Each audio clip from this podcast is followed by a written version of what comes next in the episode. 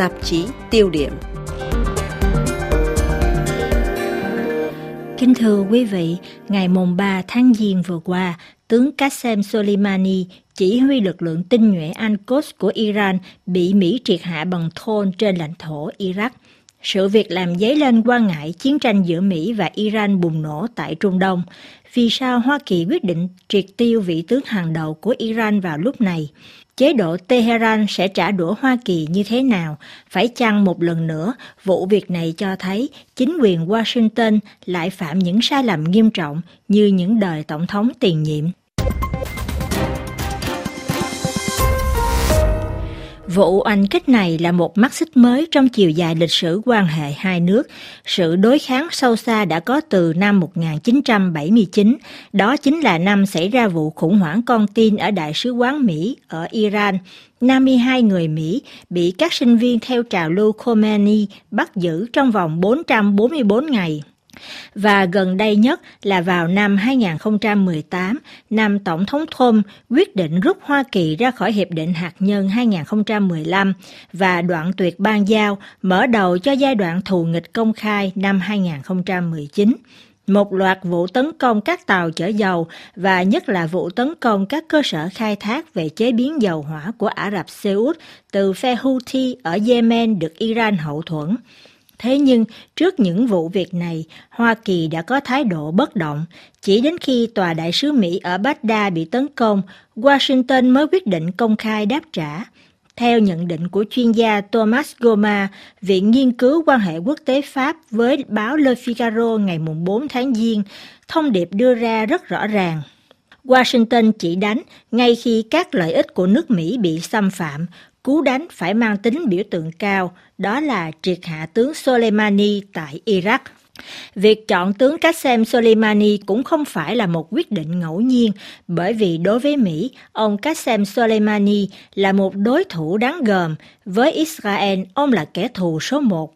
Tầm ảnh hưởng to lớn của ông trong khu vực Trung Đông là điều khiến cả Mỹ và Israel đều lo ngại, như giải thích của ông Didier Billion, Viện quan hệ quốc tế và chiến lược trên đài RFI. Rôle tout à fait essentiel, déterminant, rôle pivot, puisque le, Ông có một vai trò hoàn toàn chủ đạo, quyết định, một vai trò cột trụ, bởi vì Soleimani là một tướng lãnh của vệ binh cách mạng, nhất là của đơn vị tinh nhuệ Al-Quds, có nhiệm vụ can thiệp bên ngoài biên giới Iran. Chúng ta biết nhân vật này, theo thời gian, đã có một tầm quan trọng đáng kể trong việc mở rộng tầm ảnh hưởng của Iran trong khu vực, chủ yếu là tại ba nước, Syria, Iraq và Liban. Vị tướng này cũng chính là người có thể nắm giữ nhiều mạng lưới, các nhóm dân quân tự vệ, những mạng lưới thân Iran nhiều nhất đang hiện diện trong khu vực. Từ lâu trong tầm ngắm của Mỹ và Israel, nhưng quyết định có hạ sát ông hay không cho đến lúc này vẫn là một lằn ranh đỏ mà không một chính quyền Mỹ nào, từ ông George W. Bush cho đến Barack Obama đều dám vượt qua, kể cả với chính quyền Israel của Thủ tướng Benjamin Netanyahu, dù luôn tố cáo Qasem Soleimani là tác nhân chính trong việc mở rộng ảnh hưởng của Iran và các đồng minh trong khu vực. Theo giải thích của ông Hassan Mech, nhà sáng lập DNG Consulting và cũng là chuyên gia về khu vực này với kênh truyền hình quốc tế Pháp France 24, xin trích, Hoa Kỳ và cả Israel lẽ ra đều có thể hạ gục Soleimani từ lâu. Nhưng cả hai nước đều đã bỏ qua vì do những gì nhân vật này đại diện cho người dân Iran và bàn cờ Trung Đông, nhất là vì lý do khả năng và mạng lưới của ông hiện đang lan rộng đến tận biên giới Israel. Tại sao chính quyền Mỹ lại quyết định triệt tiêu tướng Soleimani vào lúc này? Trang mạng France Culture trích dẫn lưu ý của ông Richard Haas, cựu cố vấn cho George W. Bush và hiện là Chủ tịch Hội đồng Đối ngoại cho rằng đảng Cộng Hòa tại Mỹ đặc biệt nhạy cảm với tất cả các đại diện ngoại giao của mình trên thế giới khi cho nã pháo rocket vào Đại sứ quán Mỹ ở Baghdad hôm thứ Năm mùng 2 tháng Giêng. Phe Shia tại Iraq bị nghi ngờ hành động dưới tác động của Iran đã khơi dậy nỗi uất hận vụ bắt giữ các nhân viên ngoại giao Mỹ làm con tin ở Tehran tháng 11 năm 1979. Vẫn theo ông Hayes, Quyết định gây ngạc nhiên này còn là một lời nhắc nhở đối với các nước có liên quan về năng lực tình báo và khả năng đánh có mục tiêu của Mỹ. Tuy nhiên, theo một số chuyên gia Pháp, đây có lẽ còn là một thông điệp Tổng thống Mỹ muốn gửi đến các cử tri của mình, trái với những lập luận cho rằng nguyên thủ Mỹ hành động để chuyển hướng công luận về thủ tục luận tội để truất phế ông trong vụ Ukraine Gate.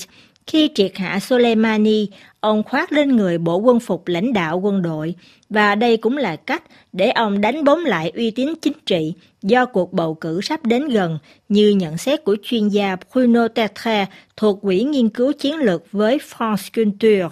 Ceux qui disent qu'il veut chercher à éloigner, détourner l'attention những ai cho rằng ông Donald Trump tìm cách chuyển hướng sự tập trung của công luận vào vụ impeachment thì theo tôi đây là đều nhầm lẫn. Đây không phải là chủ đề chính. Ở đây, những gì ông ấy có thể phát biểu trong chiến dịch tranh cử đó là tôi đã loại trừ được hai kẻ thù lớn của nước Mỹ, al-Baghdadi của Tổ chức Nhà nước Hồi giáo và Qasem Soleimani của Iran. Tính chất biểu tượng mới là điều đáng nói. Trong một cuộc vận động tranh cử, những gì người ta muốn trình bày thường là những biểu tượng. Do vậy, ông ta có thể nói là tôi đã làm tốt hơn Obama, tôi đã tiêu diệt được hai người, rằng tôi rất tích cực. Do vậy, với ông Trump, sự việc có thể dừng lại ở đây négatif. donc ça peut s'arrêter là pour Trump.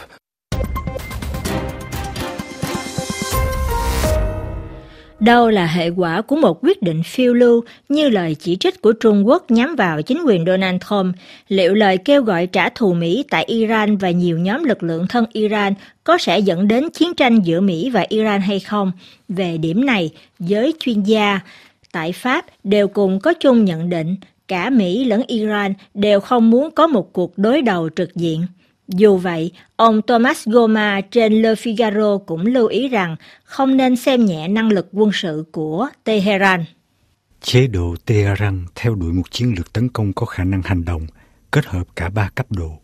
Đó là khủng bố nhà nước cho mục tiêu đối ngoại, thực hiện chiến tranh bất cân xứng, không đối đầu trực diện để tạo ảnh hưởng khu vực, và cuối cùng là sử dụng tên lửa đạn đạo để chạy đua với các cường quốc. Đó còn là một chế độ cho thấy rõ khả năng lập kế hoạch và tiến hành các chiến dịch phức tạp. Nhưng Tehran thường có xu hướng đẩy quá xa các lợi thế của mình. Vì vậy, Hoa Kỳ mới dán cho một đòn nặng nề khi tiêu diệt viên chỉ huy quân sự nổi tiếng nhất của chế độ này.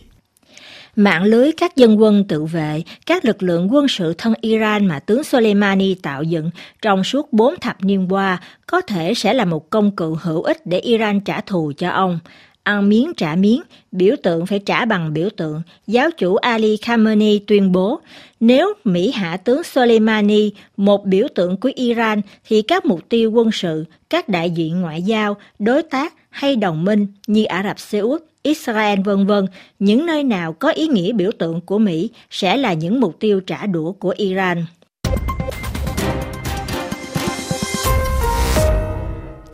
Vụ hạ sát này còn làm dấy lên làn sóng bài Mỹ tại Trung Đông mạnh mẽ hơn bao giờ hết.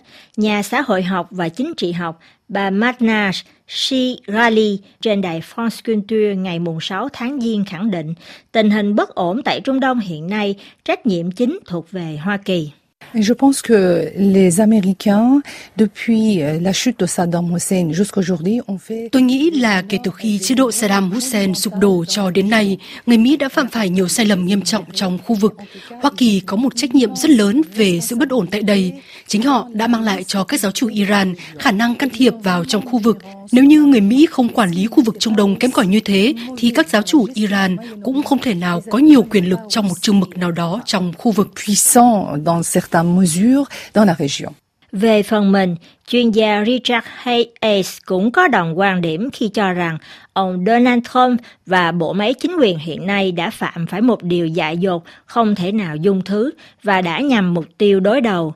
Trung Đông là một chiến trường đầy bảy miền và chẳng mang lại chút lợi ích gì cho nước Mỹ. Vị cựu cố vấn cho George W. Bush nhìn nhận, cuộc chiến chống Hussein năm 2003 đã là một sai lầm, vì Mỹ khi ấy vẫn có nhiều giải pháp khác để kèm hãm Saddam Hussein và thoát ra khỏi cái tổ ông Iraq đầy rắc rối. Ông Haas cho rằng chính quyền Obama đã có quyết định đúng đắn khi xoay trục sang châu Á nước Mỹ đã có thể tự cung tự cấp về dầu hỏa và khí đốt nhờ vào kỹ thuật chiết xuất khí đá phiến. Mọi cuộc đấu của thế kỷ 21 này sẽ diễn ra tại châu Á, chứ không phải là ở Trung Đông. Chính quyền Washington lẽ ra phải chú trọng nhiều vào tham vọng của Trung Quốc tại châu Á và các đe dọa từ Nga ở châu Âu hơn là chảo lửa Trung Đông lúc nào cũng trực chờ bốc cháy. Cuối cùng, một câu hỏi khác cũng không kém phần quan trọng. Tướng Soleimani, người mà Lầu Năm Góc từng quy trách nhiệm cho cái chết của 500 lính Mỹ tại Liban, Iraq, Syria hay Yemen và nhiều nơi khác nữa, nhưng cũng là người đã giúp đánh đuổi quân thánh chiến Daesh, giành lại nhiều vùng lãnh thổ cho Iraq, nay đã bị triệt hạ. Phải chăng một lần nữa, Hoa Kỳ lại tạo cơ hội cho tổ chức nhà nước Hồi giáo hồi sinh?